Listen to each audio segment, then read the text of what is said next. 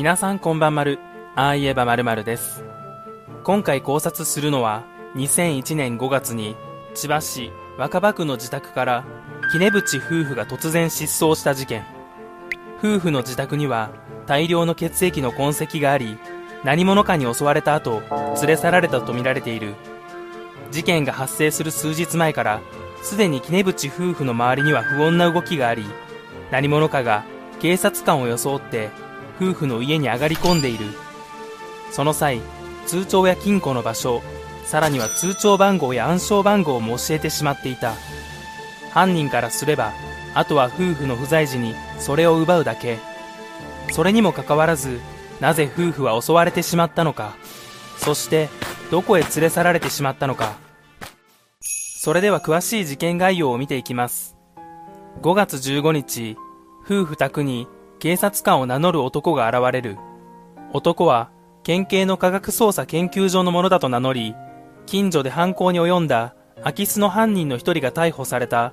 杵渕さん宅も狙っており、残る仲間が犯行に及ぶ可能性があると指摘。家の中に上がり込み、鍵を増やした方がいいという防犯指導をした上で、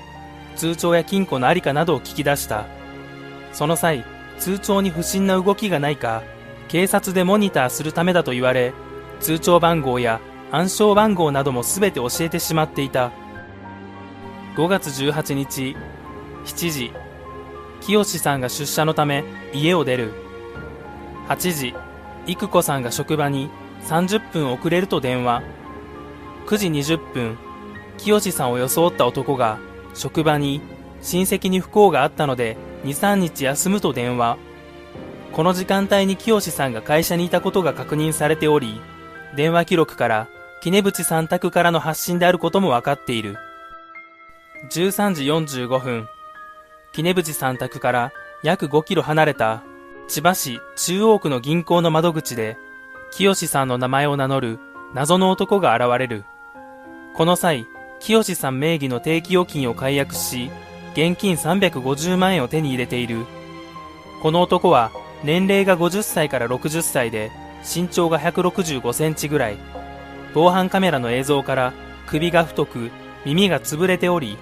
格闘技経験者の可能性が高いと言われている。帽子のマークは中日ドラゴンズのマークである C と D の合わさったマークに似ている。18時、清さんが埼玉県の勤務先を退社。20時、近所の人が清さんの家から大きな物音がするのを聞いている。同時刻、育子さんの友人が家に電話をしたが、男が出て今伏せっていますと話す。犯人はお金を引き出した後、なぜこの時間まで杵渕さん宅に居座り続けたのか。5月19日、夫婦の車の走行記録が警察の N システムに残されていた。14時ごろ、千葉市内を国道357号で木更津方面に南下。16時ごろ、東京の JR 錦糸町駅付近を通過。その後、埼玉県戸田市の美女木インターチェンジから高速に乗り、関越道から上越自動車道に入り、19時ごろ、長野県佐久インターチェンジで降りている。そこから少し時間が空いて、日付が変わった5月20日、8時、長野県自動車道の塩尻インターチェンジ付近を通過。10時、愛知県の狛江東インターチェンジで降りている。5月22日、事件が発覚する。2日連続で無断欠勤をしたのを不審に思った清さんの会社の上司が自宅に訪れ、様子がおかしいので警察に連絡。警察から連絡を受けた長男が警察と共に室内に入る。そこには夫婦の姿はなかったが、廊下と風呂場に血液が拭き取られた跡があった。廊下の血液は清さんのもの、風呂場の血液は育子さんのものであり、風呂場の血痕は致死量に達していた。この時、夫婦の車はなくなっていた。9月、名古屋市内の路上で清さんの車が発見される。この車内からも血液が見つかったが、指紋はすべて拭き取られていた。後部座席からは尿反応が、トランクからは2人の血痕が見つかった。しかし夫婦の行方は分かっておらず、現在まで未解決事件となっている。以上が事件概要になります。この後は、犯人がわざわざ在宅時に侵入した謎や、逃走の経路などから犯人像を考察していきます。犯人が育子さん在宅時に侵入した謎。この事件の犯人は、犯行前に警察官を装って、杵渕さん宅を訪れ、暗証番号まで聞き出しています。そのため、あくまで目的は金銭で、夫婦の命を狙ったわけではないと考えられます。この時、夫婦がいつ不在になるのかも、不在時にパトロールをするから、不在の時間を教えてほしいと言えば、聞き出せるはずで、犯人は留守の時に杵渕さん宅に侵入し、楽に通帳を手にすることができたはずです。それなのになぜ、犯人は育子さんの在宅している時間に侵入したのか。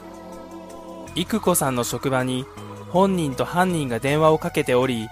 育子さんの話した内容は30分遅れるというものです。これは犯人が言わせた言葉ではなく、育子さんが本当に支度が遅れてしまったものだと考えられます。もし最初の電話の時に犯人がいたとすれば、その時に 2,3 日休むという電話をさせていたはずです。以上を踏まえて考えると、あらかじめ不在の時間を聞いていた犯人が、杵渕さん宅に誰もいないと思って侵入。しかし支度が遅れていた育子さんが在宅しており、その場で争いになって殺害。育子さんが出勤してこないことを不審に思われないように、清さんを装って職場に電話をした。このように考えると、すべて辻褄が合います。犯人が、清さんが帰宅するまで室内にいた謎。廊下に清さんの血痕があったことから、犯人は清さんが帰宅するまで待っていたと考えられます。育子さんは偶発的に殺害してしまったとして、お金を手にした犯人が、清さんの帰宅まで待って、殺害する意味はあったのでしょうか。これについては金庫の開け方を聞き出すため、清さんの帰宅を待っていたと考えれば筋が通ります。当初は金庫は開ければラッキー程度に思っていた犯人が、育子さんを殺害してしまった段階で、350万円では割に合わないと思ったかもしれません。そこで清さんの帰宅を待って、金庫の開け方を聞き出そうとした。しかし清さんが、育子さんが亡くなっていることに気づけば、意地でも暗証番号を言おうとしなかったとも考えられます。そういうやりとりを経て、近所の人が物音を聞いた20時頃、犯人が痺れを切らして、清さんを殺害したのではないでしょうか。逃走経路と犯人像。犯人が証拠を隠滅するために、夫婦を車のトランクに入れ、逃走したとして、この殺人が偶発的なものならば、当然どうしようかと考えながら、車を走らせることになります。最初から殺害が目的で、遺棄する場所や車を乗り捨てる場所を決めていたのなら、長野県で1日滞在せず、少しでも早く目的地に捨てたいと考えるはずです。ここで思い出していただきたいのが、犯人の被っていた中日ドラゴンズの帽子。この帽子から熱心なファンであることが推察できます。あえてファンを装ったとも考えられますが、犯人は車を中日ドラゴンズの本拠地、名古屋ドームのある名古屋市内まで移動させ、乗り捨てています。普段から野球観戦に訪れているのなら、名古屋の土地勘もあり、どこに車を乗り捨てるかを決めやすいのではないでしょうか。犯人が杵渕夫婦の車で移動する際、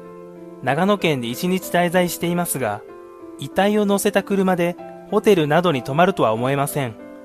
また、警察に不審がられることも考えられるので、路上で止めて夜を明かしたとも考えられません。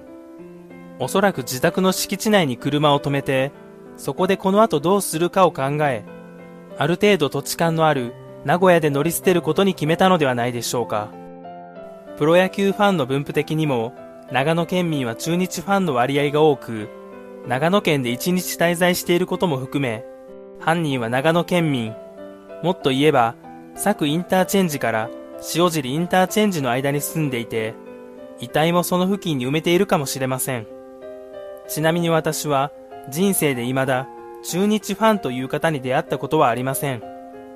これは中日ファンをディスっているわけではなく、住んでいる地域でプロ野球のファンはある程度固定されることの表れだと思います。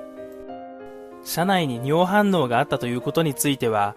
犯人はトランクのことを失念していて、最初は後部座席に遺体を運んだものの、途中でトランクの存在を思い出し、移動させたとも考えられます。今回の考察をまとめると、犯人の目的は盗みで、育子さんの殺害は偶発的なもの。清さんが帰宅するまで居座ったのは、金庫の開け方を聞くため。犯人は熱心な中日ファンで、長野県の佐久インターチェンジから塩尻インターチェンジの間に住んでいる。以上が考察になりますが、いかがだったでしょうか。警察官が通帳の場所や暗証番号を聞いてくることはないので、もしこのような人物が現れたらすぐに通報しましょう。絶対誰にも暗証番号は教えないよという方や、この動画でなるほどと思った方は、ぜひ高評価、チャンネル登録もよろしくお願いします。最後までご視聴ありがとうございました。